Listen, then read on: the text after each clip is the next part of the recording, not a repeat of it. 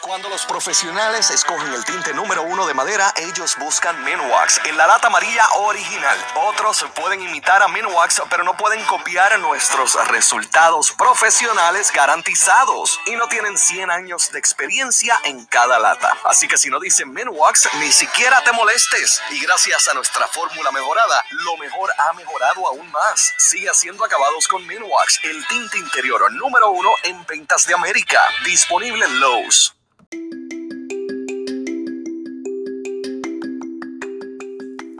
Charlas de la noche. Palabras con imagen.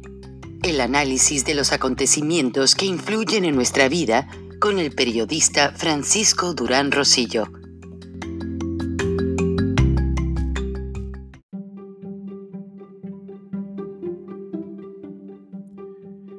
El acuerdo de libre comercio entre Estados Unidos, Canadá y México inició básicamente en julio o sea, hace algunas semanas. ¿Y qué pasa? El día de hoy, en un discurso en Minnesota, en un aeropuerto donde se reunieron unos 400 seguidores del presidente norteamericano, Donald Trump, este dice que ya no quiere que haya empresas que se vayan a México o a Canadá y que les va a subir los impuestos si lo hacen. Asimismo, dice que tiene un plan de motivación económica para las empresas que cierren sus fábricas en China y se vengan a manufacturar productos a los Estados Unidos. También dijo otra cosa que llamó mucho la atención. Dice que la cadena Fox News ya se volvió demócrata. Y pues esto yo lo vi venir yo les anuncié en este programa que la periodista y es lideresa del Partido Demócrata, Donna Brasil, maestra de periodismo en Washington, ya está colaborando como comentarista en la cadena Fox News. Ahora el presidente Donald Trump ya está alzando su discurso antiinmigrante. Dice básicamente que va a abolir la inmigración, que si queda Joe Biden como presidente de los Estados Unidos, básicamente va a matar el mercado de valores y que básicamente acabarían pues con muchos negocios que él ha fortalecido durante su primera administración. Ahora, eh, dice que Joe Biden lleva 40 años en Washington y no ha logrado hacer nada. Entonces, que no le crean que las promesas que tiene como candidato a presidente van a hacerse tangibles, porque realmente como político Joe Biden en sus 40 años no ha hecho nada. Mientras que dijo que la bella Cámara, eh, la candidata Kamala, candidata a vicepresidenta, que está prometiendo ayuda legal a todos los indocumentados para que regularicen su situación, pues la acusó de que no tiene una perspectiva de hacer que los Estados Unidos sea o siga siendo una potencia económica. Dice que los demócratas su retórica, están entregando el país a varios países como China, están abriendo las puertas a gente que viene de otros países y que no ama a los Estados Unidos. El presidente eh, Trump hizo mucho hincapié en que muchos inmigrantes no aman a los Estados Unidos. Por eso vienen solteros y lanzó una gran cantidad de acusaciones contra las farmacéuticas. Y es que dice que son las que están detrás de los ataques a su candidatura para reelegirse. Dice que en 51 años ningún presidente de los Estados Unidos se les había puesto frente a frente a las farmacéuticas para exigirles que bajaran los precios de los medicamentos y que él está logrando que los medicamentos bajen de 60, 70 y hasta 80% de precio y que no considera loable que esas mismas medicinas en otros países como México y Canadá sean mucho más baratas, mucho menos cuando las producen farmacéuticas y laboratorios norteamericanos. Entonces el presidente Trump dice que si ese 32% de los vehículos que se manejan actualmente en los Estados Unidos están siendo manufacturados en México, él va a hacer algo para que esos carros sean ensamblados en territorio norteamericano y que de esa manera él le va a regresar a la economía de los Estados Unidos toda la fuerza y toda la potencia que requiere para lograr crecer. Pero CNN y su revista Expansión, recuerden que CNN cuando entró a México, pues con el programa Reforma CNN Negocios México, no lograron cautivar la audiencia, entonces ellos buscaban adquirir un medio que fuera leído por la gente que decide en México. Y este fue la revista Expansión. Y en la revista Expansión se hizo un reportaje que a continuación les voy a poner para que lo escuchen. Después de ello, les pongo fragmentos del discurso del presidente Trump. Escuchemos lo que dice la revista Expansión en ese reportaje sobre el TEMEC.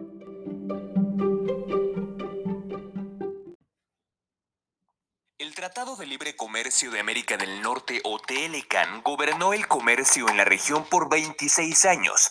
Ahora da paso al tratado entre México, Estados Unidos y Canadá, mejor conocido como TEMEC. En resumen, este nuevo acuerdo fue una actualización del TLCAN. Sin embargo, se incluyeron nuevos capítulos en materia laboral, ambiental, energética, entre otros. Y todo muy bien, pero entonces con el tratado México gana o pierde. Esta es la opinión de algunos expertos consultados por expansión. El TEMEC es un poco menos favorable para México de lo que era el TLCAN, pero los especialistas coinciden en que es mejor a no tener ningún acuerdo regional. Según Enrique Cárdenas, director de Puebla contra la corrupción, en un principio el tratado nos quedará un poco grande, porque el volumen de intercambio comercial disminuirá, por cuatro razones principales. La caída del ingreso, la baja en el Producto Interno Bruto de Estados Unidos, en el PIB mundial y desde luego en el mexicano. Primero, habrá una reducción en el nivel de exportación de los tres países y se reducirá el superávit de México con Estados Unidos. Los expertos coinciden en que el tratado no es la salvación económica para México, es un tratado comercial y no un convenio de desarrollo integral de un país. Es decir, el acuerdo impulsará el comercio y con ello algunas industrias en los tres países. Sin embargo, el desarrollo económico depende de la administración de cada nación. Según Carlos Quijano, profesor de la Escuela de Negocios del Tecnológico de Monterrey, los beneficios del tratado tardarán en llegar para México de 5 a 7 años. La oportunidad de desarrollo está en el sentido de aprovechar las reglas de origen para sustituir la proveeduría proveniente de Asia, sobre todo en acero, aluminio y componentes electrónicos, y en menor medida de Brasil y Europa para sustituirlos por componentes producidos en México. México tendrá que desarrollar cadenas productivas en su territorio para generar más empresas y más empleos en el mediano plazo. Una tarea difícil en el contexto económico que ha dejado la pandemia. Sin embargo, las cadenas darán la oportunidad de atraer a las empresas que quieran cumplir con las reglas de origen y se instalen en la región. Las dos industrias más beneficiadas, México y Canadá lograron un acuerdo equilibrado y más integral, sobre todo en el capítulo automotriz y agrícola, que tenía una visión proteccionista de Estados Unidos.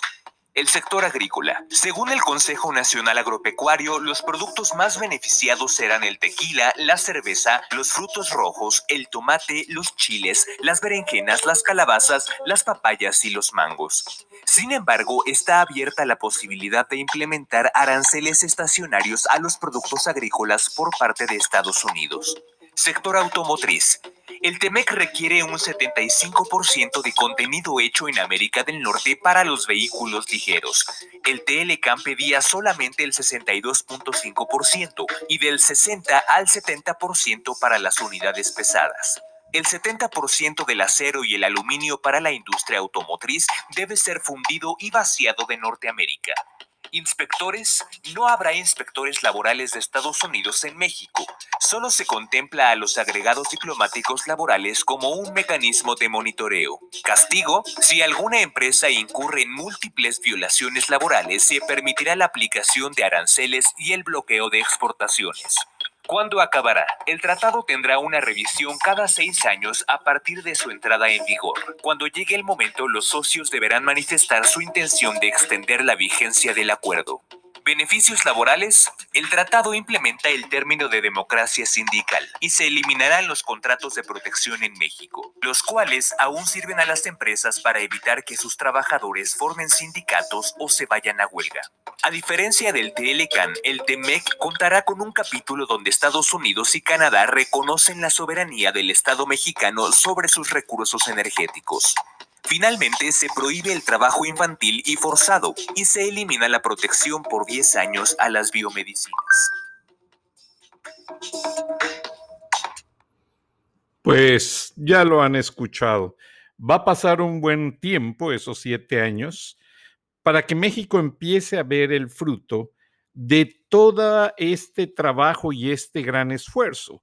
Ahora les invito a escuchar parte del discurso del presidente Trump en Minnesota y lo voy a traducir en algunos fragmentos y lo vamos a discutir, porque es preocupante lo que está pasando en este momento, tomando en cuenta que estamos a minutos de que empiece eh, interactivamente la convención demócrata, eh, a la cual el vicepresidente Joe Biden atenderá desde el sótano de su casa. Ya se ha hecho muy famoso que Joe Biden desde la pandemia atiende entrevistas y conferencias de prensa desde la computadora que tiene en el sótano de su casa y pues bueno, no le quedó otra más que atender a la convención pero uno de los key speakers, y le vamos a traer un resumen, es la ex primera dama Michelle Obama. También estará Bernie Sanders, entre otros legisladores y damas distinguidas del Partido Demócrata. Pero vamos a escuchar al presidente Donald Trump y por favor, vean la certeza con la que habla en el sentido de que eh, pues tiene algo de amenazante y ya se ha dicho mucho que su gran amistad con Andrés Manuel López Obrador los une por ser muy afines en ciertas actitudes y ciertas maneras y mecanismos en que definen su retórica. De hecho, hoy puse en mis redes sociales un reportaje del periódico El Mercurio de Chile, que tengo allá un amigo periodista y un escritor muy reconocido en Chile, que ya ha vendido dos millones de copias de libros, dice que el presidente Donald Trump se va a reelegir, al igual que se va a reelegir Andrés Manuel López Obrador, y que ellos, junto con Vladimir Putin, tienen una teoría muy diferente y ellos ven como sus enemigos políticos a la Unión Europea y a varios países en el mundo. Eh, vamos a escucharlo con detenimiento y lo comentamos a continuación. We're keeping the money for our people. We will create tax credits for companies that bring jobs from China back to America, and we'll impose tariffs on companies that leave America to produce jobs overseas. One of the things in the USMCA that was very important I don't want our companies going to Mexico, going to Canada anymore. I watched that. I was man of the year 11 years ago in Michigan. I don't know why, but they picked me. That was long before I thought in terms of running. Are we glad I ran? I think so. I think so. What do you think? Yes? I think so. But that was long before I thought about this, Mike. And I said, you know, I was in Michigan, very nice, man of the year, that was great. And I said, you know, they're taking your car companies, they're moving them all to Mexico. Anyway, 32% of our cars are made in Mexico. How crazy. But it's that way. That's the way it happened. But I said the most important deal in the USMCA, I don't want anybody moving to Mexico, firing their people, moving there, making a car, selling it in for no tax. I don't want that anymore. Can't happen. And that's not going to happen. There is such a huge economic disincentive to do that. So we'll strip federal contracts from companies that outsource critical industries. We're going to strip it. With the help of Minnesota workers, we will be the premier medical and pharmaceutical manufacturer anywhere in the world. And you see it already. The drug companies are starting to give up. Now, I'll tell you, if for some reason the other side happens to have a victory on November 3rd, forget everything I said. It'll all be made in China Plus. It'll all be made in other countries like Vietnam and other places. And you can just forget everything I said because they're typical politicians, but radical left wing. They will go right back to it, but even more so. To protect our families and workers during the China pandemic, I sealed our border against illegal immigration and suspended the entry of foreign workers who threatened American jobs. And yet, if you're a farmer, a factory owner, and you had people coming in from years, we made it easier for those people to keep coming in. I can't shut them off. You'd have to close up your business. Joe Biden, on the other hand, has pledged to allow virtually unlimited immigration during a global pandemic, spreading the virus, overwhelming our healthcare system, and displacing millions of American job seekers. The Biden plan would institute catch and release. I got rid of it along the entire southwest border. This is where you catch perhaps a murderer, perhaps a rapist. You catch somebody, you take their number, and you release them. You say, uh, please show up to court in three years. Nobody shows up. 1% show up. You know who the 1% are? The ones that are very smart. They're the ones that show up. They're the only ones that show up. So we built almost 300 miles of border wall, and we're adding 10 new miles each week. And if we didn't have that, we'd be in trouble because, sadly, and I think the the president of Mexico is a friend of mine. He's a great guy, Lacey. He's a great guy like you. But I said to him, you know, we have to do this, and you have to. In the meantime, you have to give us a lot of troops along our border because we're paying you a lot of money with your cars and otherwise I'm going to have to tariff. And he said, no, no, no, we will give you troops. We have 27,000 Mexican soldiers on our southern border. Nobody's coming through unless we want them to. We have to come in legally into our country on the southern border and elsewhere. You have to come in. We have 27,000 troops. You didn't even know that, Tom. 27,000. Furthermore, Joe Biden has pledged to increase refugee resettlement by not a bad number, 700%. You read that, right? That's in the manifesto. He would overwhelm Minnesota with refugees from terror hotspots, depleting public services, burdening schools, and straining city budgets. You already know about the hotspots, don't you? Huh? You know about it. You're having plenty of problems in Minnesota. But I'm going to be so politically correct, I'm not going to say a thing. But I know all about your hotspots. You got some hotspots. Very unfair to Minnesota, I will tell you that.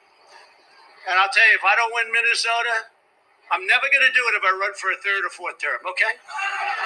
I'll never be back if I run. I've given up. I almost won last time. One more speech, Mike. Why didn't you have? I almost won. I went to Michigan. I had a choice. I shouldn't tell you this, but we won Michigan. One more speech, I would have won. It was so close. But if I don't win it this time, I'm not coming back. Never. Y haciendo una promesa de que no regresaría con sus discursos a Minnesota porque no piensa gobernar un tercero o cuarto término. Qué raro. Cuando ayer les hablé de un reportaje del CBS que repitieron en 60 minutos, lo pasaron en Sunday Morning, en el cual el periodista Ted Koppel entrevista a varios especialistas, incluso el profesor Cheng de la Universidad de California en Berkeley, quien fue de los que cuando trabajó en el Departamento de Justicia hizo este documento de los poderes secretos del presidente y que le permiten al presidente mantener el poder en caso de una emergencia de guerra, de una emergencia de salud como la pandemia o de una emergencia eh, social. Entonces, pues el profesor, profesor Cheng no pudo hablar claramente en la entrevista porque obviamente para participar en proyectos de la Casa Blanca no solamente te hacen el background check, que es algo súper intenso en el que investigan todo tu pasado, sino también te hacen firmar un liability disclosure, unas eh, serie de estatutos legales en el que te comprometes a no romper la confidencialidad del proyecto. De lo contrario, automáticamente esta persona se va a la cárcel y en ocasiones hasta pierde sus bienes. Entonces, básicamente hoy el presidente Trump hizo mucho hincapié en que esta campaña es para un segundo término y hasta ahí llega. Dice que su compromiso con los Estados Unidos es de dos términos porque en el primer cuatrienio de gobierno no lo dejaron completar todos los proyectos que él tenía en mente. Dice que le afectaron mucho con el impeachment, con el caso de Rusia, todas las investigaciones que le llevaron a cabo y eso básicamente lo atrasó. Pero si usted escucha detenidamente el discurso en inglés, vea cómo dijo que lleva una gran amistad con el presidente Andrés Manuel López Obrador y que le dijo, si quieres seguir produciendo ese 32% de vehículos que están en que se compran en los Estados Unidos y se ensamblan en México, tienes que seguir manteniendo segura la frontera. Y que Andrés Manuel López Obrador le dijo que sí. Y Andrés Manuel López Obrador mantiene 27 mil elementos militares a lo largo de la frontera, vigilando que ya no haya más inmigración ilegal hacia los Estados Unidos. Donald Trump confiesa, porque así lo dice, que la manera de prácticamente ejercer la inmigración va a cambiar si él alcanza a gobernar otros cuatro años. Dice que el ex vicepresidente Joe Biden está abriendo y prometiendo abrir las amnistías para los refugiados, que serían casi más de 700 por año, y que está básicamente comprometiéndose a abrir la frontera a la inmigración, completamente como pasaba antes, y que Donald Trump dice que él lo va a hacer de una manera controlada y que, como les comenté antes, que los empleos los va a regresar de China, o sea, las fábricas que hay en China como Apple, eh, Hewlett Packard y muchas más, las va a regresar a que produzcan sus equipos en los Estados Unidos. Además, va a castigar con aranceles a las empresas que decidan ir a fabricar sus productos a México y Canadá. Se me hace absurdo porque parte de las cláusulas del acuerdo de libre comercio es producir ciertos productos en esos países que son parte del acuerdo comercial. Debemos de indagarlo y ver más al respecto, ver de dónde se está basando para decir todo esto. Pero yo les aseguro que el presidente Trump tiene algo que quiere rescatar la retórica que le dio el triunfo en la primera elección y tiene algo de mantener todo ese paquete de promesas que él hizo y promesas que no se han cumplido definitivamente para tratar de hacerlo en el segundo cuatrienio. Pero no nos quedará otra alternativa más que analizar y ver a qué llegan las elecciones en este noviembre, dado que el Partido Republicano se ha opuesto completamente a la distribución de boletas para votar por correo.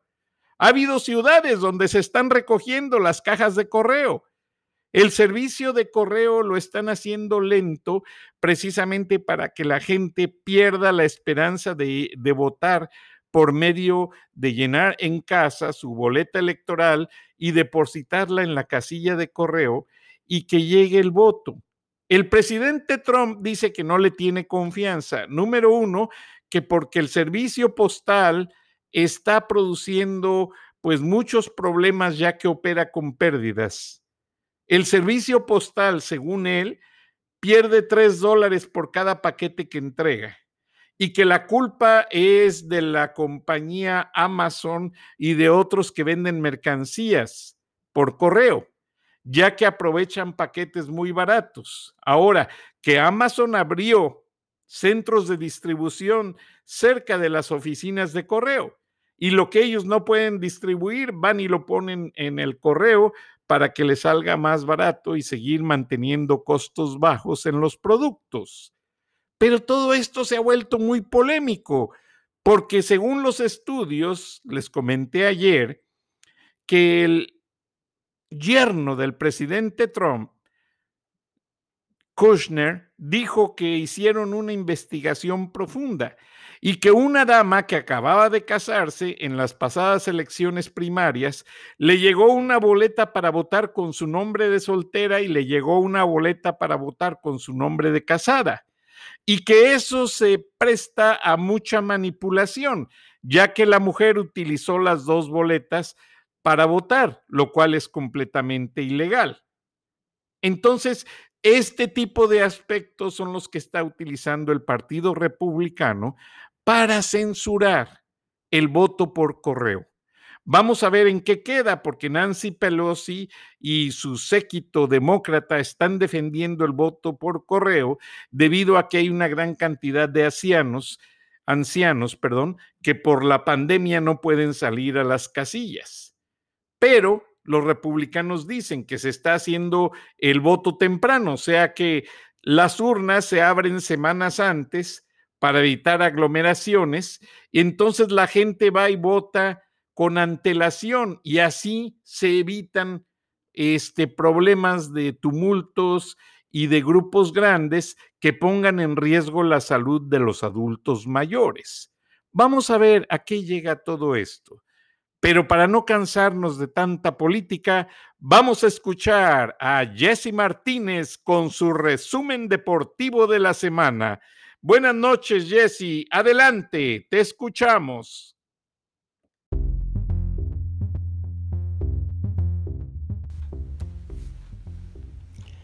Te saludo con un fuerte abrazo a la distancia, mi querido Frank, y lo mismo para nuestra audiencia. Y vámonos que hubo mucha acción deportiva este fin de semana. Sin lugar a duda, lo que llama más la atención fueron las sorpresas que ocurrieron en la Champions y el platillo ya está servido para las semifinales que comienzan mañana martes y por si fuera poco, la final de Europa League será este próximo viernes. Pero vámonos por partes y antes de entrar con las acciones en el viejo continente, les comento que el rebaño sagrado de Guadalajara ya cuenta con un nuevo técnico. ¿Y quién mejor que el profe Emanuel Bucetich, ganador con varios equipos de títulos de liga, con CACAF, Copa México, Interliga y con equipos que dirigió en la Liga de Ascenso como el León? Esperemos les vaya bien. Ahora bien, ya están las semifinales de la Champions, luego de llevarse a cabo los siguientes partidos.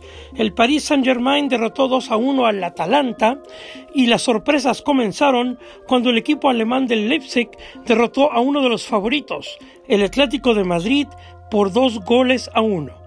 Cabe comentar que este equipo alemán tiene unos cuantos años en la primera división y ya está en semifinales de la Champions. En algo inédito y con todas sus estrellas, Messi, Vidal, Suárez, etcétera, etcétera, el Barcelona fue goleado ocho goles por dos, cortesía del Bayern Múnich. Y sí, escuchó bien, ocho goles a dos en una Champions es increíble. El equipo de Lyon cerró los cuartos de final al eliminar al Manchester City tres goles por uno. Así que este martes el Leipzig se enfrentará al Paris Saint-Germain y el miércoles el Bayern se verá las caras con el Lyon. La final será en Lisboa este domingo que viene.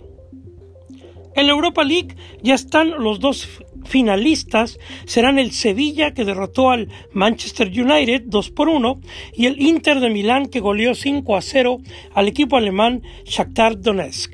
Esta final será en la ciudad de Colonia, Alemania. En notas cortas, el Gran Premio de España se llevó a cabo este fin de semana y se lo llevó el inglés Lewis Hamilton. El mexicano tapatío checo tuvo buena actuación al llegar en la posición número 5. En la NBA, Damian Lillard de los Portland Blazers fue nombrado el jugador más valioso del torneo que se llevó a cabo en Orlando, Florida, con miras a las playoffs que comenzarán el día de hoy. Y hasta aquí los deportes. Regreso con mi buen amigo Frank. Les habló Joao Martínez.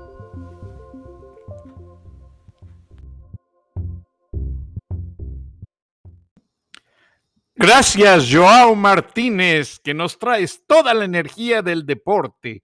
Te agradezco tu gran mensaje y estamos con el corazón unidos en esta gran familia que nos acompaña, que es nuestra audiencia y todo el equipo de trabajo, sonidistas, editores, eh, las estaciones que nos escuchan y el grupo Visión próximamente se va a unir a llevar nuestros programas al aire. Yo les avisaré porque ya los ejecutivos de esta empresa me contactaron y ya estamos trabajando en el papeleo.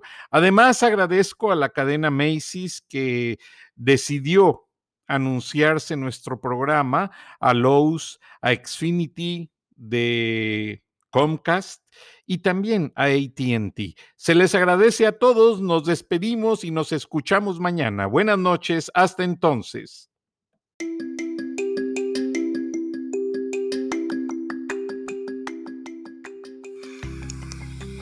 Escuchaste el análisis de la noticia, transparente como el agua, con el periodista Francisco Durán Rosillo.